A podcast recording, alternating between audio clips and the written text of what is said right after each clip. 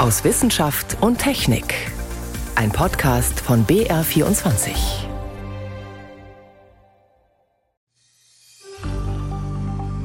You don't call a timeout on a pandemic and say come back next year. Man ruft einer Pandemie nicht einfach zu, stopp, komm nächstes Jahr wieder. Das hat sinngemäß der US-amerikanische Virologe Anthony Fauci vor ein paar Tagen auf der Welt-AIDS-Konferenz gesagt. Der Kampf gegen HIV leidet zurzeit darunter, dass sich die Welt auf Corona und auf die Affenpocken konzentriert. Darüber sprechen wir gleich. Außerdem geht es bei uns um beängstigende Klimaerwärmungsszenarien. Und in unserer Sommerserie wollen wir diesmal ein Reisesouvenir vom Mars mitbringen. Das sind drei unserer Themen heute. Am Mikrofon ist David Globig. Am Dienstag ist in Montreal die 24. Welt-AIDS-Konferenz zu Ende gegangen. Sie stand unter dem Motto Re-engage and follow the science. Engagiert euch wieder und folgt der Wissenschaft. Tatsächlich hat sich die Welt in den vergangenen gut zweieinhalb Jahren weniger mit dem HIV-Virus und AIDS beschäftigt und dafür mehr mit dem Coronavirus. Darüber habe ich mit Holger Wicht gesprochen. Er ist Pressesprecher der Deutschen AIDS-Hilfe und war bei der Konferenz in Kanada. Ich wollte von ihm wissen, inwieweit Corona denn die Maßnahmen gegen HIV und die Versorgung von HIV-positiven Menschen beeinflusst hat. Weltweit betrachtet haben die Maßnahmen gegen HIV enorm unter der Covid-19-Epidemie gelitten. Gesundheitssysteme waren enorm überbeansprucht. Ressourcen sind ganz stark auch in der Forschung, aber eben auch in der Versorgung in die Covid-19-Epidemie geflossen.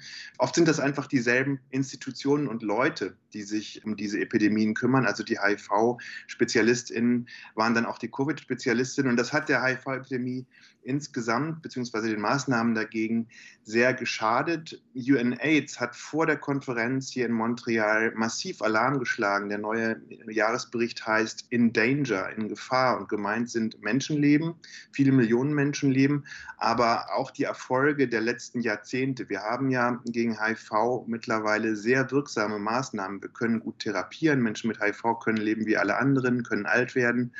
HIV ist unter Therapie nicht mehr übertragbar. Wir haben auch wirkungsvolle Präventionsprogramme. Und äh, trotzdem ist der Kampf gegen HIV global in Stocken geraten. Es geht teilweise sogar wieder rückwärts, wieder mehr Infektionen in einigen Ländern und Regionen, weniger Menschen neu in Therapie. Und das hat ganz stark auch mit Covid zu tun. Sind denn jetzt eigentlich von der Welt-AIDS-Konferenz auch Appelle ausgegangen oder war das nur sozusagen ein Konstatieren des Status quo? Es gab hier einen sehr starken Appell und da waren sich alle einig, dass die internationalen Maßnahmen gegen HIV jetzt wieder in den Fokus müssen und äh, vor allem ausreichend finanziert werden müssen. Anthony Fauci, der bekannte Virologe aus den USA, hat ganz klar gesagt, man kann sich von einer Epidemie keine Auszeit nehmen und sagen, wir machen morgen weiter. Und er hat sehr stark dafür plädiert, jetzt alle drei Epidemien gleichzeitig mit voller Kraft zu bearbeiten, also HIV, Covid und die Affenpocken. Und es ist sehr, sehr deutlich geworden, ähm, dass das jetzt Zeit ist, wieder zurückzukehren zur HIV-Epidemie, auch weil sonst große Schäden entstehen. Das heißt, wir müssen jetzt massiv nachlegen und vor allem ausreichend finanzieren. Dieses Jahr findet die sogenannte Wiederauffüllungskonferenz für den globalen Fonds zur Bekämpfung von AIDS, Tuberkulose und Malaria statt. Da werden dringend 18 Milliarden Dollar mindestens benötigt, so sagt der globale Fonds, um die Maßnahmen wieder einigermaßen in die Spur zu bringen. Und da sind alle Länder, vor allem die Reichen und ganz besonders auch Deutschland gefordert, jetzt ihre Beiträge noch einmal aufzustocken, damit genug Geld zusammenkommt und wir die längst möglichen Erfolge gegen HIV auch wieder einfahren. Nun haben wir eine jahrzehntelange Erfahrung im Kampf gegen das HIV-Virus, in der Behandlung von Patienten, in der Prävention. Konnten wir denn auf diese jahrzehntelange Erfahrung beim Umgang mit Corona zurückgreifen? Wir konnten auf viele Erfahrungen und auch Strukturen natürlich zurückgreifen. Gesundheitssysteme haben durch HIV ja sehr viel gelernt. Also wie erreicht man zum Beispiel Menschen in entlegenen Regionen. Wir haben Institutionen aufgebaut, die sich mit infektiologischen Fragen auskennen, die auch wissen, wie man Menschen anspricht. Die wissen, wie man mit Angst vor Viruserkrankungen, mit Stigmatisierung und so weiter umgehen kann. Davon haben wir jetzt natürlich profitiert, wenn auch noch nicht in ausreichendem Maße. Also ähm, bei Covid sind bestimmte Fehler auch wiederholt worden, die bei HIV gemacht worden sind. Zum Beispiel, dass die Impfstoffe erstmal äh, vor allem in die reichen Länder gegangen sind. Äh, zum Beispiel, dass äh, Menschen auch ähm, weiterhin mit normativem Druck überzogen wurden, so nach dem Motto, ihr müsst jetzt euer Verhalten ändern, statt mit ihnen in einen konstruktiven Dialog zu gehen. Wir haben von HIV eigentlich gelernt, dass wirkungsvoll ist, wirklich Communities und die betroffenen Menschen mit einzubeziehen, ihre Bedürfnisse auch ernst zu nehmen. Und da hätten wir uns gewünscht, dass aus der HIV-Epidemie mehr Lehren auch in den Kampf gegen Corona einbezogen worden wären. Nun versucht man seit vielen Jahren eine Impfung gegen das HIV-Virus zu entwickeln. Inwieweit beflügelt denn der Erfolg beim Coronavirus die Arbeit an einer Impfung gegen das HIV-Virus? Ich glaube, zunächst mal haben wir gesehen, wie man in kurzer Zeit sehr, sehr viel erreichen kann, wenn alle Kraft in ein Forschungsanliegen investiert wird. So war das ja bei der Covid-Impfung. Eine Impfung gegen HIV ist sehr viel schwerer zu finden. Das ist leider wahr. Das hat damit zu tun, dass das Virus sehr viel komplizierter ist. Und äh, gleichzeitig ist natürlich die Kraft jetzt auch ähm, eher in die Covid-Forschung geflossen und nicht in die HIV-Forschung teilweise. Das muss jetzt wieder anders laufen. Wir brauchen jetzt auch wieder Impfstoffforschung. Da haben wir hier auf der äh, Konferenz auch ähm, spannende Ansätze gehört. Ein großes Thema, das im Moment intensiv beforscht wird, sind sogenannte breit neutralisierende Antikörper. Und jetzt richtet sich die Forschung darauf, verschiedene Varianten dieser Antikörper zu finden und dann zu gucken, wie können wir die Bildung dieser Antikörper im Körper oder auch außerhalb des Körpers betreiben, damit sie dann als Impfung oder auch als Therapie funktionieren können. Und da wiederum, da schließt sich der Kreis, hilft natürlich der Fortschritt durch die Covid-Impfstoffe wiederum sehr. mRNA-Technologien zum Beispiel spielen auch in der HIV-Impfstoffforschung eine Rolle. Und wir hoffen natürlich, dass sich da jetzt auch die Forschung an diesem ewigen Thema Impfstoff beschleunigt. Antikörper könnten da jetzt eine neue Chance sein. Wie Corona den Kampf gegen HIV und AIDS beeinflusst, das war Holger Wicht, der Pressesprecher der Deutschen AIDS-Hilfe. Haben Sie Spaß daran, die Natur zu beobachten? Falls ja, hätten wir einen Tipp für Sie. Nehmen Sie sich doch in den kommenden Tagen einfach mal eine Stunde Zeit für Insekten. Gehen Sie in Ihren Garten oder in einen Park und dann schauen Sie mal ganz genau, was da so rundherum alles fliegt und krabbelt. Und schreiben Sie auf, wie viele Tiere Sie jeweils gesehen haben. Das ist nämlich die Aufgabe beim sogenannten Insektensommer, einer bundesweiten Zählaktion. Sie soll unter anderem Daten liefern, wie sich die Artenvielfalt und die Häufigkeit von Insekten entwickeln. Denn die Bestände gehen bei uns seit einigen Jahren dramatisch zurück. Mehr zur Mitmachaktion von Jutta Henkel. Es ist warm und windstill. Der naturnahe Garten in der Nähe von Hilpoltstein ist erfüllt von einem leisen Summen. Dicke Hummeln fliegen von Staude zu Staude und auf den lilafarbenen Blüten der Flammenblumen tummeln sich Schmetterlinge. Die Insektenfreundin Sonja Dölfel ist schon im fünften Jahr bei der Zählaktion dabei. Vor allem die Schmetterlinge haben es mir angetan. Die sind natürlich auch immer schön anzugucken. Und auch die Hummeln, die sind einfach toll. Ich habe viele Hummeln schon entdeckt, eine Ackerhummel und auch vier Erdhummeln.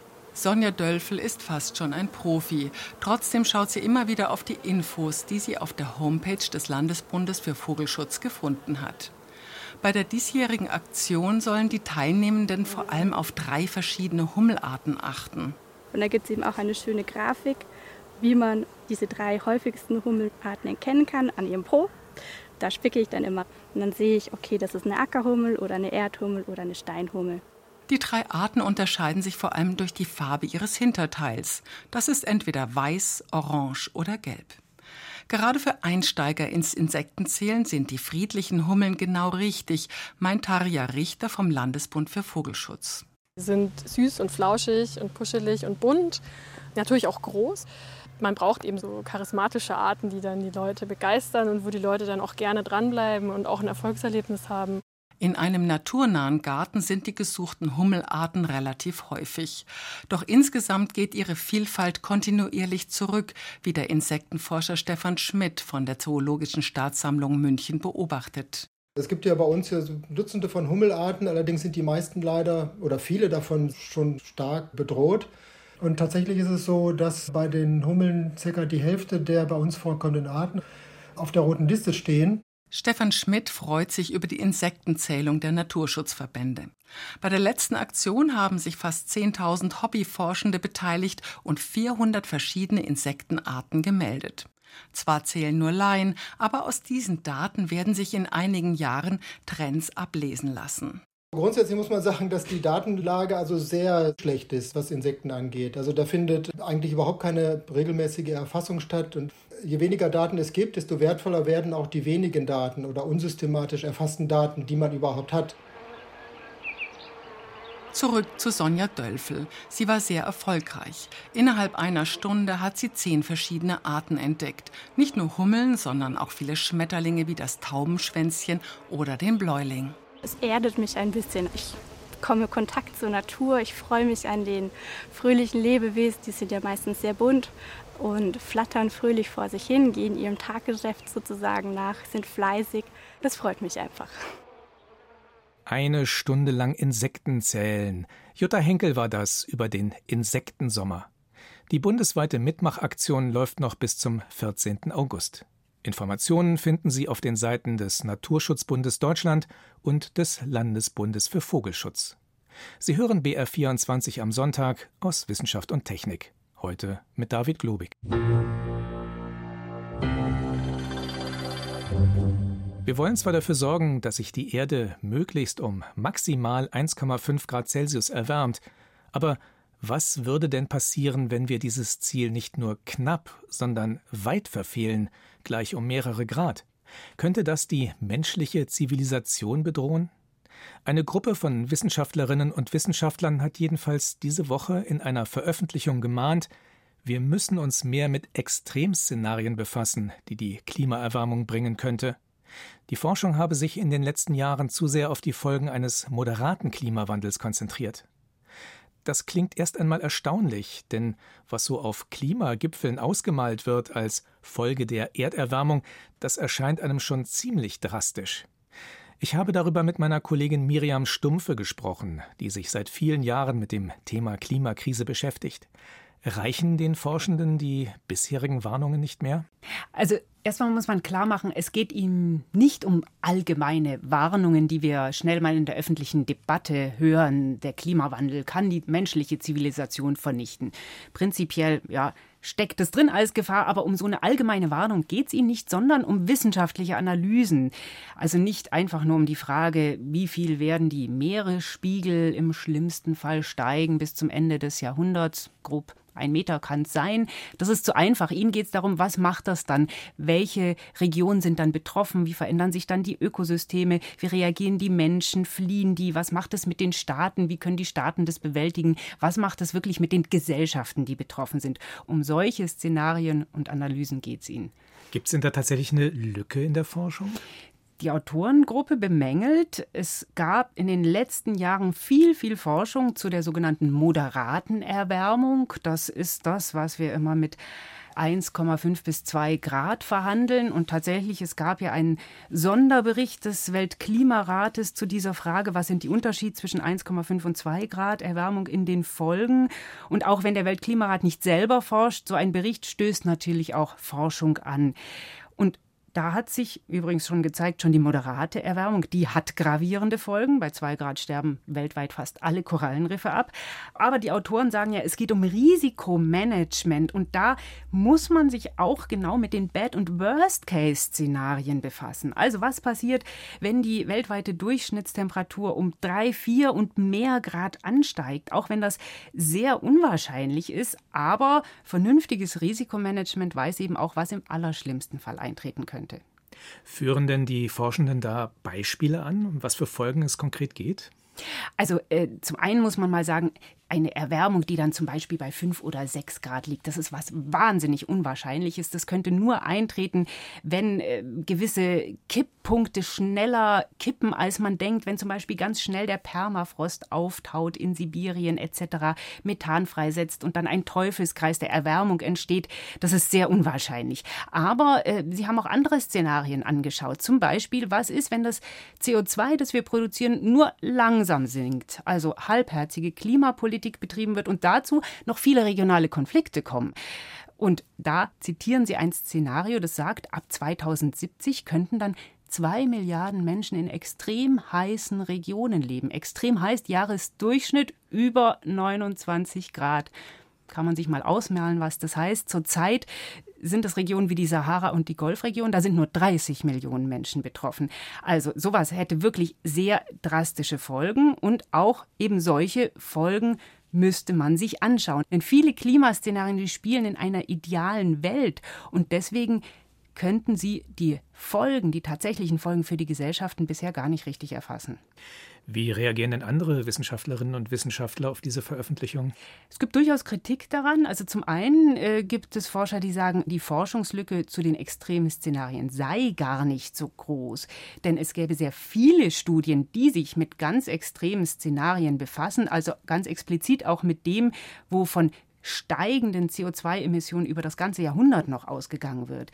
Aber andere sagen wiederum, es kommt aber schon dann auch aufs Zusammenführen an und da kann man schon noch nachlegen, eben was die komplexen Wechselwirkungen und Folgen zwischen ja, Klima, Natur, Umwelt und Ökosystem angeht. Und in diese Richtung geht auch der Vorschlag der Forschergruppe, die sagen, es sollte einen Spezialbericht des Weltklimarates zu extremen Szenarien geben. Wenn diese genau ausgearbeitet würden, dann könne das vielleicht den gleichen Effekt haben in der gesellschaftlichen Debatte wie die sehr konkrete Vorstellung eines nuklearen Winters in den 80er Jahren in der Abrüstungsdebatte. Was ist denn Ihr Fazit? Braucht es solche Extremszenarien tatsächlich, um die Debatte ja voranzutreiben? Ob es die braucht, da ist auch in der Wissenschaft die Meinung sehr gestaltend, denn tatsächlich liegt ja auch eine große Gefahr drin. Wenn man solche Szenarien zu ausgiebig entwirft, dann heizt das ja auch eine Endzeitstimmung an. Wir können eh nichts mehr tun in der öffentlichen Debatte, vielleicht auch so ein Reflex, also dann befassen wir uns auch gar nicht mehr damit. Es gibt eben dann viele Forscher, die sagen, für die öffentliche Debatte und für die Frage, wie müssen wir reagieren? Es ist viel wichtiger, sich mit wahrscheinlichen Szenarien zu befassen. Und da bieten uns ja die Szenarien, die davon ausgehen, wenn wir uns anstrengen, dann können wir ja zwei Grad schaffen, sonst liegen wir auch noch darüber, sich mit solchen Szenarien zu befassen. Und auch da sind die Folgen ja schon sehr drastisch. Viele Menschen auf der Welt, vor allem im globalen Süden, für die ist das existenziell. Inselstaaten werden überflutet, es gibt Dürren, Hungersnöte in den heißen Regionen der Welt. Auch wir merken zunehmend die Folgen der Erwärmung, auch wenn wir nicht so existenziell betroffen sind. Also es gibt auch bei den wahrscheinlichsten Szenarien so viele Dinge, die uns Sorgen machen müssen und die uns eigentlich zum Handeln antreiben müssen, dass es eigentlich das Extremszenario in allen Feinheiten ausgemalt wahrscheinlich nicht braucht. Einschätzungen von Miriam Stumpfe waren das.